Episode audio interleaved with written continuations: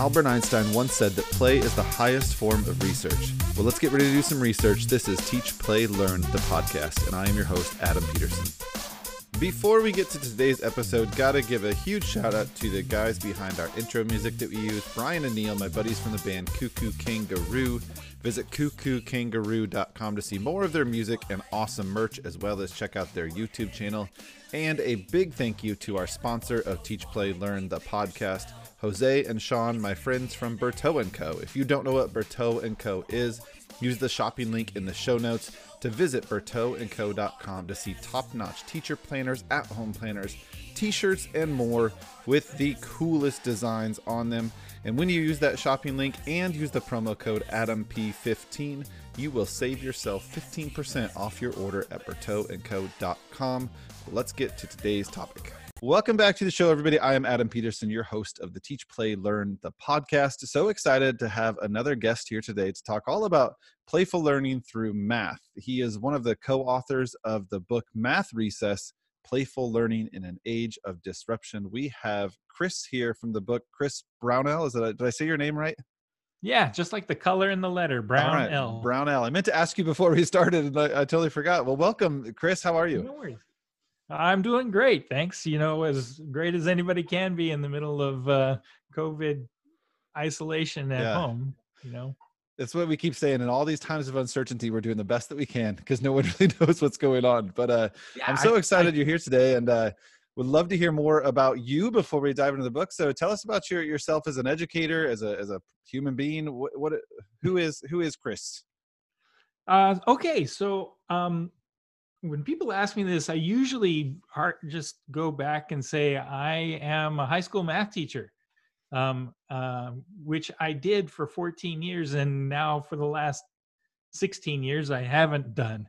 But I still see myself as a high school math teacher in my heart, in my soul. It's sort of what I do. I, um, I my educational background is I I earned a bachelor's degree in mathematics um, after taking a couple of years off after high school um, because I was that I was also that kid who ran off the stage at graduation, screaming and yelling, "I'm finally done! I'm sick of this!" Um, only to go back to the same high school and do my um, student teaching. Oh wow! Six years, six or eight years later. So yeah, it was. Um, uh, it was dramatic shifts happened in my life and and um, I always had an interest in in education. I I always had an interest in in mathematics. I was a terrible math student in school, flunked algebra two, flat out F. Um, got a uh, decided I loved mathematics while I was just sort of um, puttering around um, outside of college. Okay, and the, went back and placed right into a, I, I placed into a calculus course but decided to take a pre-calculus course even though i failed algebra 2 um, and th- three years later I, I was ready to take calculus they said um, but i um, I, I didn't didn't go through my undergraduate degree unscathed. I struggled all the way through. Um, I struggle with the concept of school or the way, not so much the concept, but the way in which we sort of uh, uh, force kids to do things in school and the way right. we structure the structure of school. I believe it's way over structured. Mm-hmm. Um, and uh, so anyway, I, I finally finished up that bachelor's degree and I got my teaching credential and I taught for um, 13, 14 years and was constantly looking at um, uh, ways to change the, the school I was in and the classroom. I was constantly upgrading the, the course and the materials that I would teach. I taught everything from um, consumer math, uh, or actually, in those days, they still had general math uh, when I started teaching general math to ninth graders. And uh, I taught general math through AP calculus in the high school. Wow. And switched over. Um, along the way, I picked up a master's degree and then I switched over and I taught, I was teaching undergraduate mathematics at a local um, private liberal arts university where I'm Okay. still at, Fresno Pacific University. And um, I did that for about eight, ten years and decided I really do need a PhD to continue on. And so at 50, I started my doctoral program and I graduated with a PhD at 55. Congratulations. That's awesome. Thanks. Uh, I'm, I was kind of pleased with it. Uh, uh, it was nice to be able to get through that much um, individual work and, and writing and think through all those ideas. Um, my degree is in mathematics education from the Claremont Graduate University um, with a focus on policy and practice because I am I'm really um, not interested in the way we practice the teaching of mathematics, and so I'm really interested in finding ways of changing that and and working within the system to change the system as Well, that- I that's can. wonderful to hear. As an educator and a parent of elementary age students, that's that is that is wonderful to hear. I'm so I'm so glad to hear that.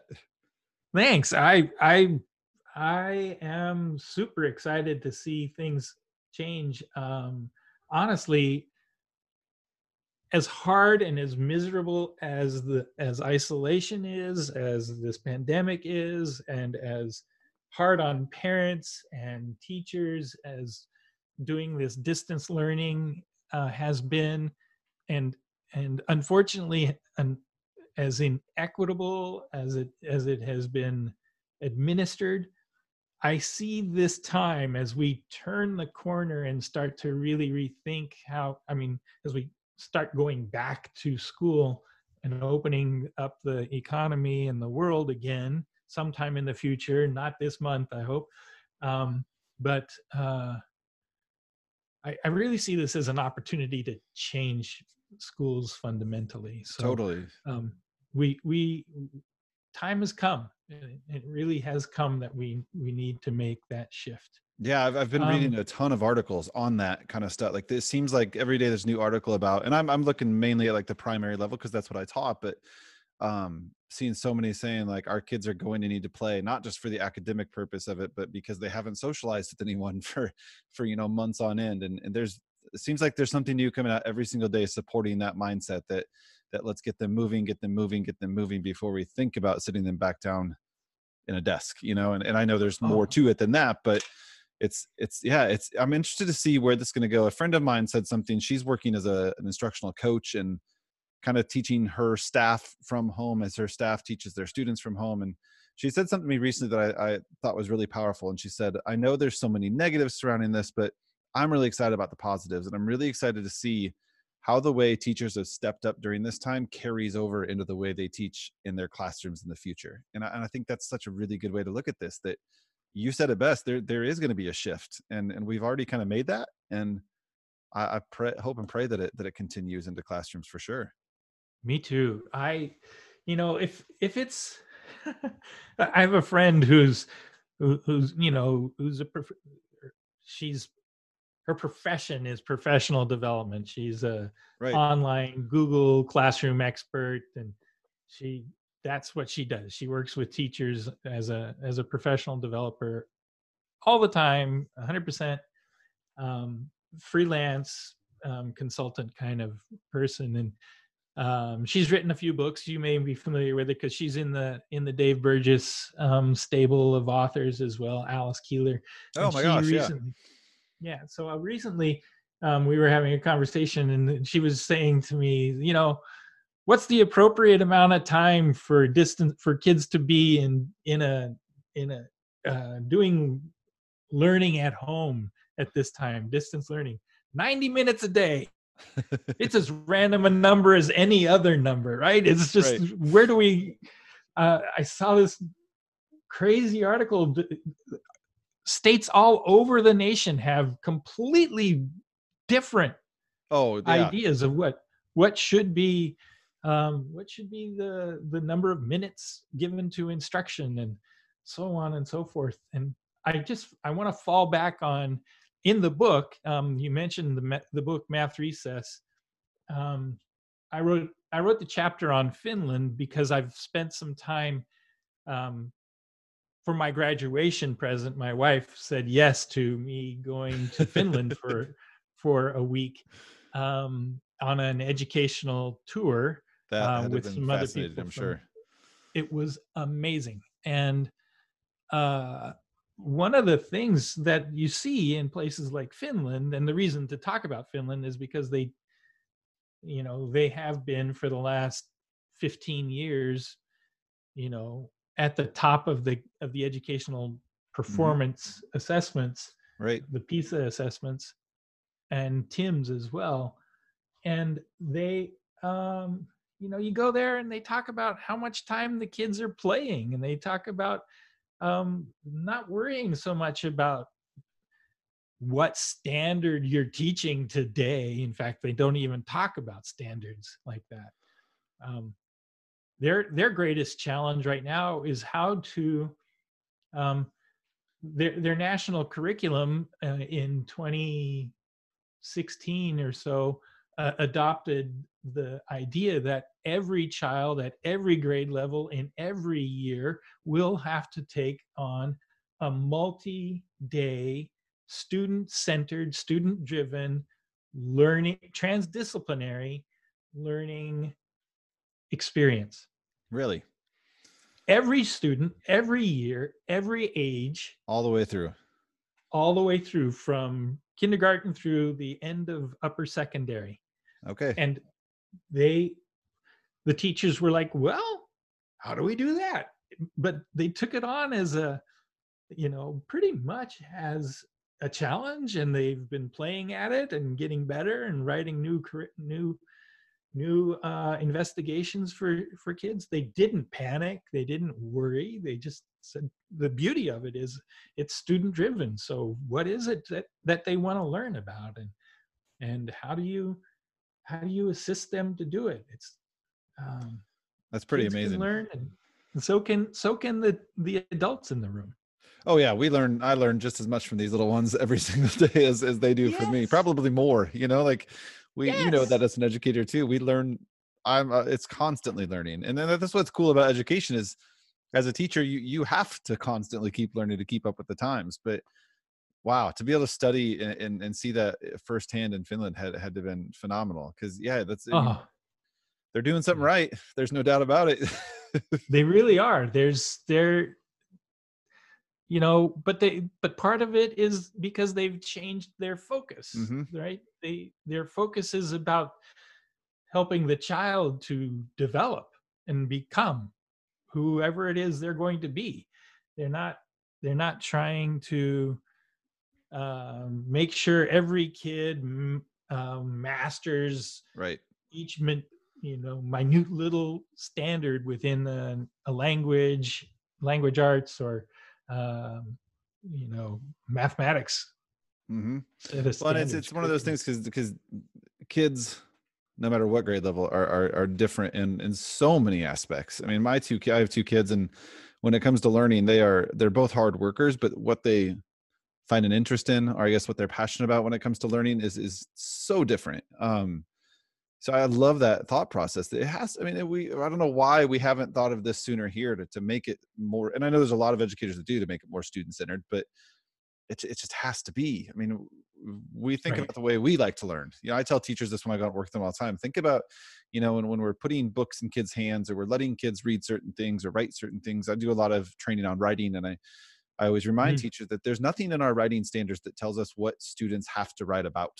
It just tells them the, the skills they need to learn as writers. So you Right. as an adult like to write about things that are passionate to you. Why not let the kids write about things that are passionate to them instead of giving them the same prompt for every single student every single day. So, and that kind of goes along the same lines of student centered learning. But um, you've kind of answered some of the questions, but I, I kind of want you to to give your piece on it because I know you you kind of told what what what you've seen and witnessed and whatnot. But I, I love when I'm looking at the book on, on, Amazon, the first thing you see under the title, listeners, if you go check it out, just type in math recess, says "Let's play math" in, in these giant bold letters, and I love that. And and to quote the the little review here says, "In the theme of recess, where a treasure chest of balls, ropes, and toys would be kept for children to play with, this book holds a deep and imaginative collection of fun mathematical ideas, puzzles, and problems." And I I, I love that, like the, just the fact that it says "Let's play math." So, as a co-author of this book um, mm-hmm.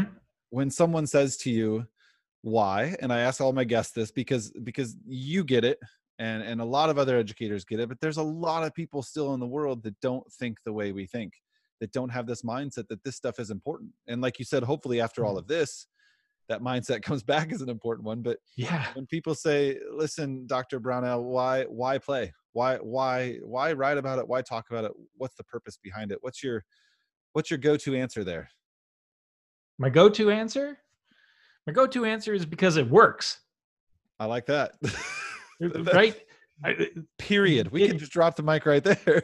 yeah, full stop. If if you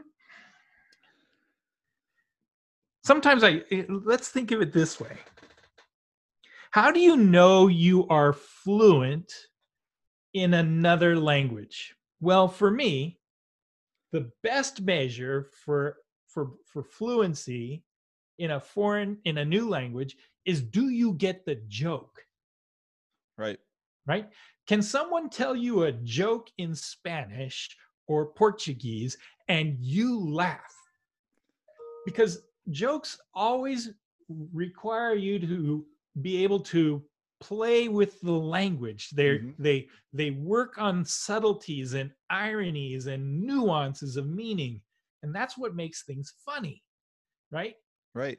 It's a good way to it's think about the it. subtlety it's it's that play that lets you know you have real command of the language and it's the the ability to play with mathematics that allows you to to genuinely be um uh, be be in command of it right um, yeah to show a true understanding of it Right. So in the in the book we we uh, mention uh, Wayne Gretzky and how he would play. How did he be? How did he become so great?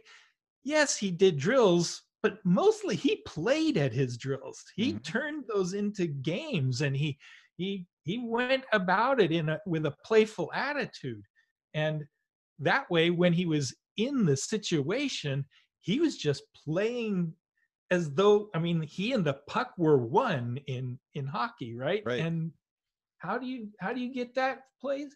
The only way to get to that place is by diving in and swimming deep in I mean in the deepest possible waters. So um let's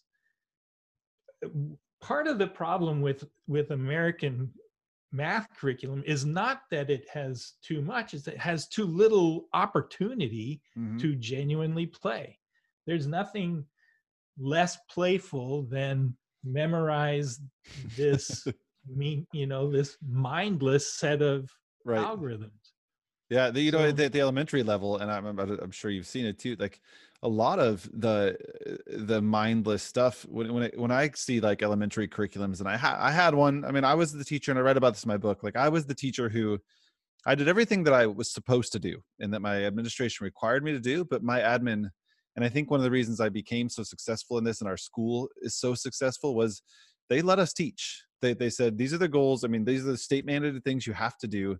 Here's the stuff we're supplying but teach you know just, just teach.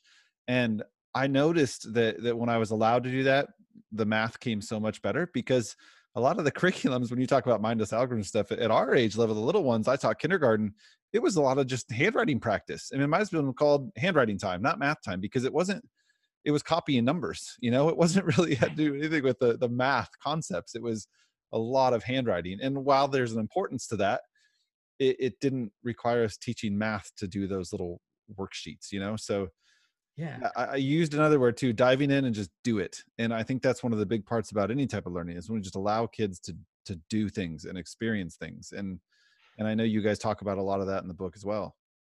Well if you're gonna you know if you teach people you're gonna have to trust that you're gonna have to trust the learning process and we as a species learn by nature. I mean it is it is how we interact with our environment Mhm. and it's how we go about making sense of things it's um, it's it's how we learn to appreciate beauty it's how we learn to appreciate um, hardship and and victory and it's it's by it's by doing it's not by having stuff shoved at us and told that you're gonna you know told to us.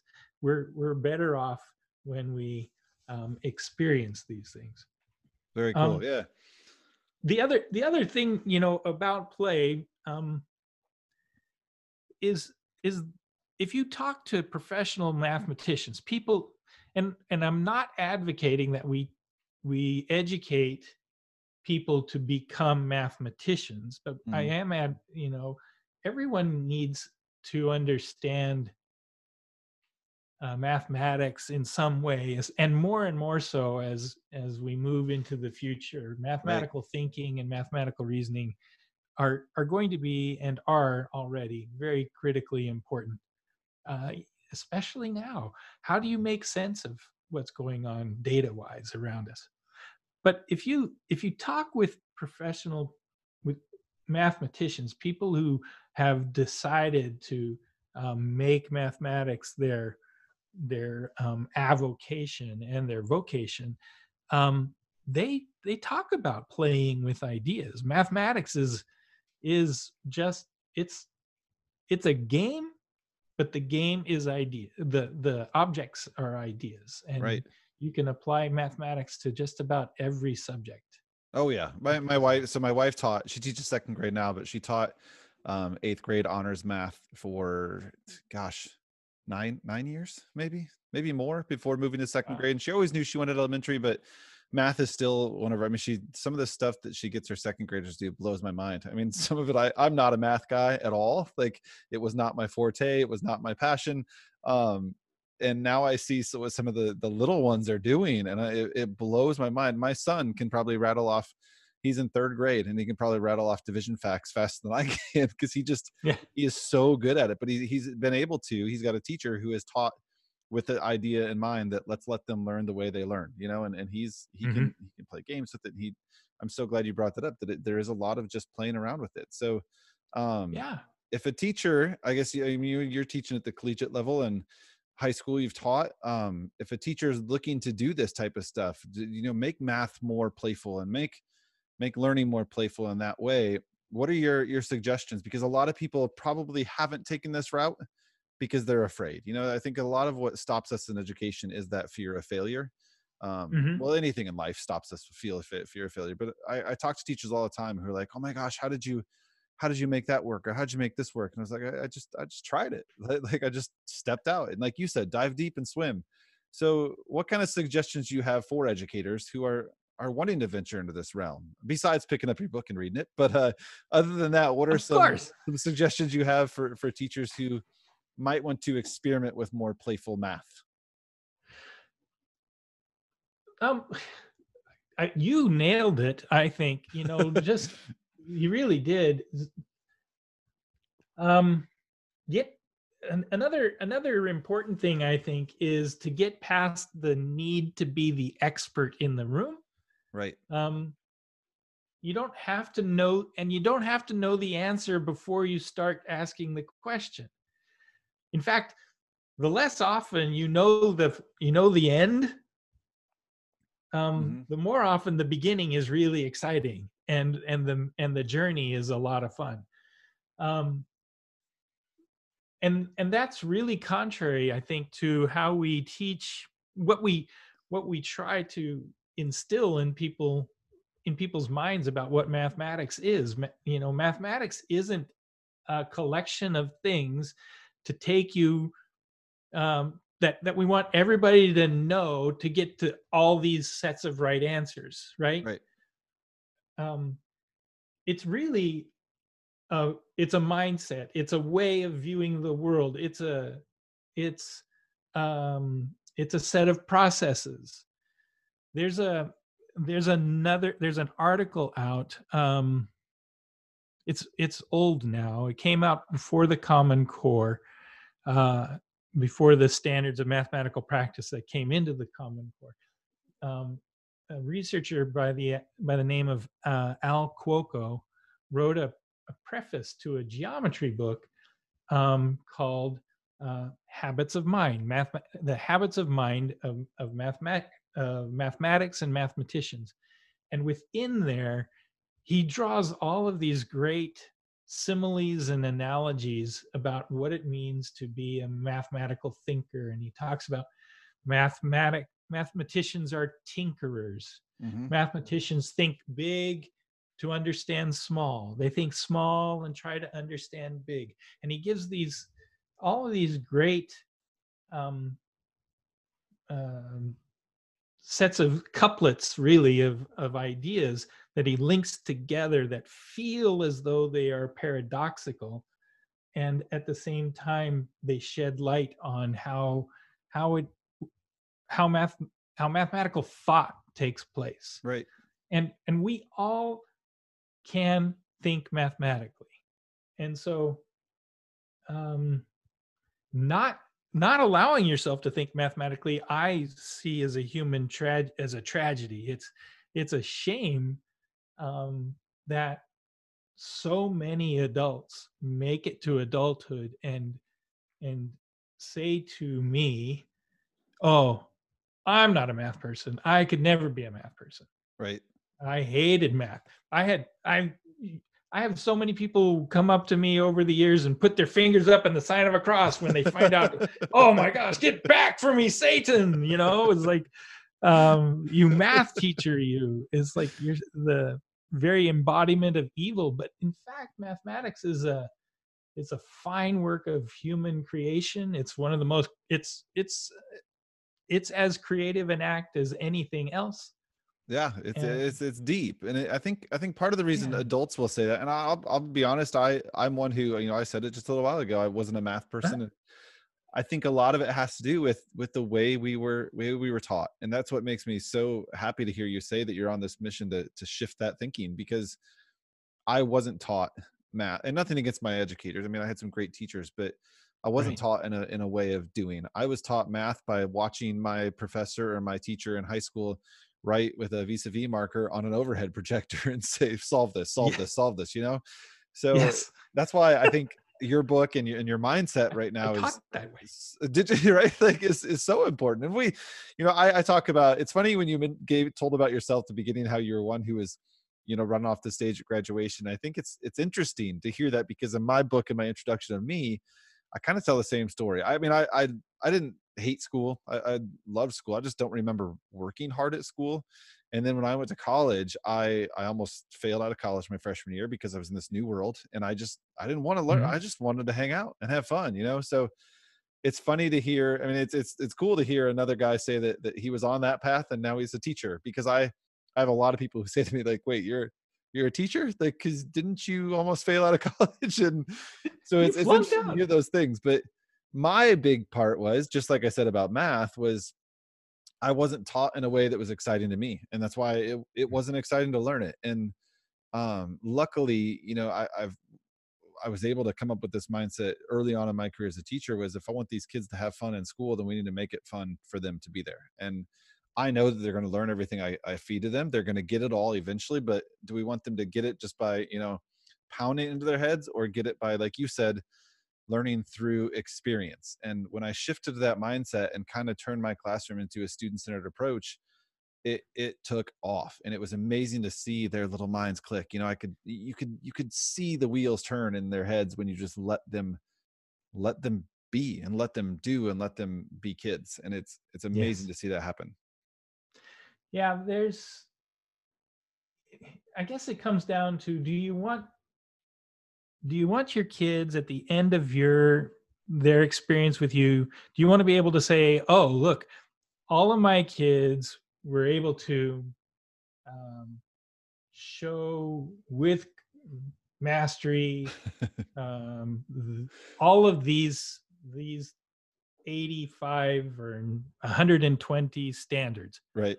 Or is it more important that your kids come out at the end of your class more ex- more excited to go to keep learning. Hmm wishing they could stay with with you wishing that they could stay in a place of of engaged um, minds engaged brains engaged bodies and and genuinely excited to be in the learning process Right. Yeah, that's If- one thing that if- defined success for me was was Right. I, I knew they were going to get the stuff. I always tell teachers all the time, like they're going to learn to read, they're going to learn math, they're going to learn to write, they're going to they're going to learn those things. But especially as an early childhood teacher, and then I think also especially as a high school teacher, like if if we can make them want to walk through that door with a smile on their face, then that's what defines you as a successful teacher. I think it's it's not about the stuff. It's I always tell people it, it's it's the substance over the stuff. You know, the the stuff is going to come, but there has to be a substance there that makes them want to do it. So um it- it's amazing to me. We uh, we just met today. Like we've been talking through email and, and our, our mindsets are so alike. I, I love this. Yeah. But uh yeah I'm so interested in hearing more about you, your your thought process on the the shift and how this is going to help education and, and anything about you. So anybody that wants to learn more about you, Chris, how can how can people follow you or find you or what's the best way to keep in touch with with you? Uh, I'm. You can find me on Twitter at c brown l math. Um, uh, you can send me email uh, mathedresearcher at gmail.com. I'm. Uh, my face is all over the Fresno Pacific uh, website, uh, Fresno Pacific University website. You can find me there. Um, the book has a has a website called mathrecessbook.com Okay. and you can you can go there and find more out about the book. Um, didn't talk enough about the book is chuck full of you mentioned it the games and puzzles and problems.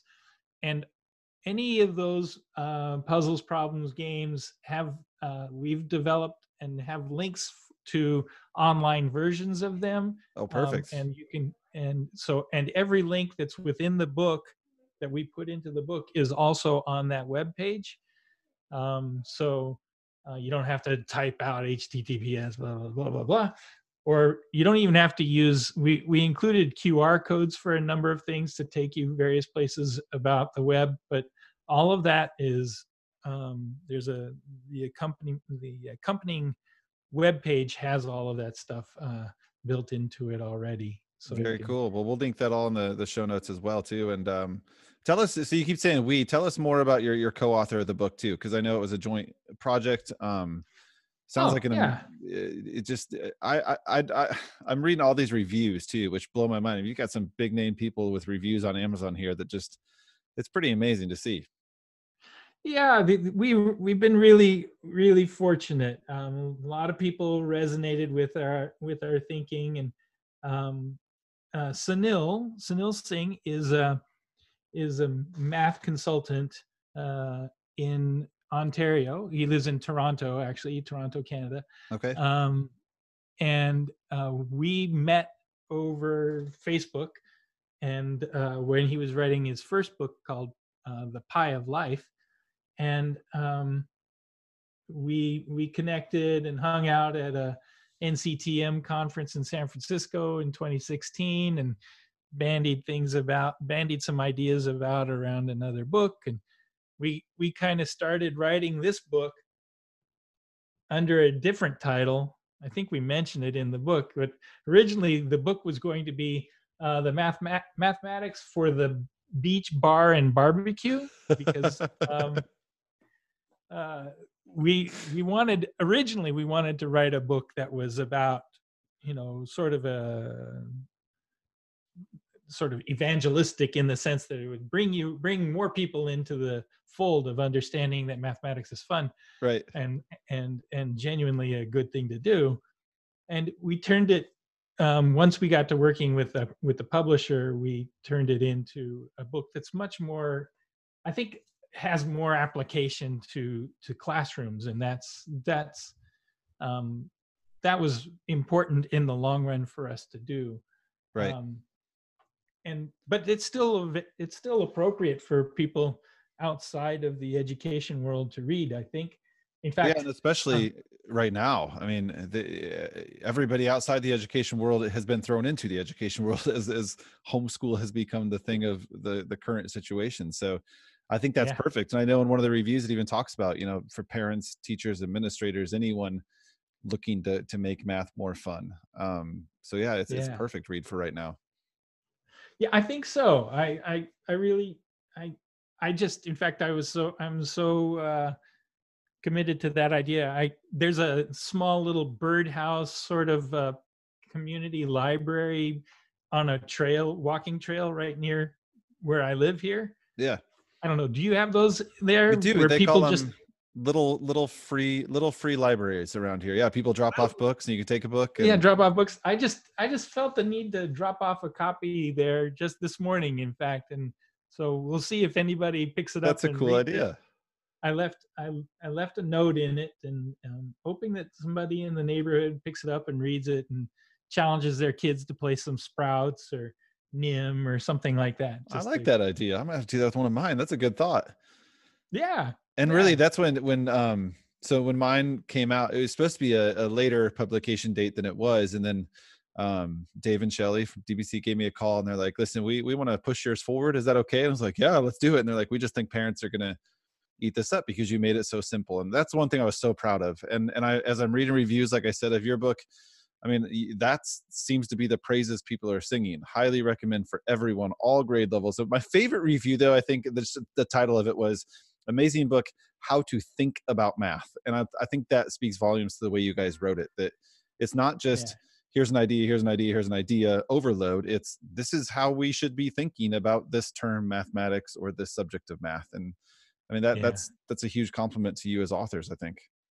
Well, that's that's part of why we we included the language about disruption in the title, right? right. I, we we really perceive the need to disrupt the present perspective mm-hmm. on on mathematics. That's our that's our real call. Our real goal is to say, look, everybody, shake it up this is the the you need to shake up your perception about mathematics the it what you were taught we go so far as to say what you were taught is not math mm-hmm. You were taught a bunch of things that were really important to people getting ready for the space race in the 1960s it's it hasn't changed.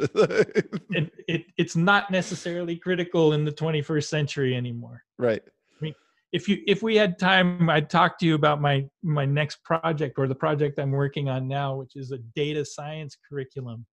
Oh really? I'm i'm super excited about this that um, it's a curriculum for the high school. And here in california we are working with the university of california and the state state board of education. We we know people in both places.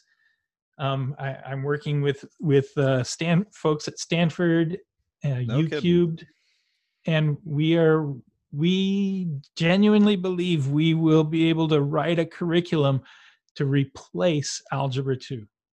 Well, I'm super interested to hear about that for sure, and I know With I've got some, a lot of friends that teach high school that will have to have to keep on the track for that and follow that.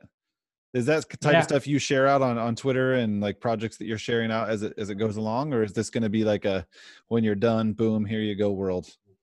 We're not we're not ready to deliver things out to to the larger world. We I've, I've actually just kind of recently been granted permission to actually say that we're working on okay. this, and so, um, but this is this is where things are going, and it's uh, it's exciting. It's an exciting time, I think. Well, that's and super interesting. At a, yeah, at a really great time. Yeah, you guys kind of hit the nail on the head with with you're you're you're right, like you said, right at the right time. The the the situation we're all in. So I'm excited to follow that. I'm not a high school math teacher, but I'm excited to see where that goes because I think any type of disruption or change or shift like that, once it happens for one subject, other people are or, or area, I guess, other people are going to mm-hmm. start to see once one teacher does it and it gets out there, people be like, yeah, yeah, this is this is what we should be doing. So yeah, mm-hmm. great job. Good luck to you with that. I'm excited to see it happen. Thanks. Yeah, me too. All right. Well, thank you for chatting today. I, am so excited to hear more from you and and follow along with you. And uh, definitely, uh, listeners, uh, we'll put all the links below in the show notes. So listen to all of that. Check it out, especially those free game links that that Chris mentioned. And uh, if yeah, you don't have it yet, go pick up the book, Math Recess: Playful Learning in an Age of Disruption. And uh, we'll see you guys next time. All right. Thank you. Thank you all so much for listening. If you want to hear more music like what you're hearing right now, visit cuckookangaroo.com. And then please like, share, and rate this podcast wherever you're listening to it so others can find it too. I'll see you guys on the next episode.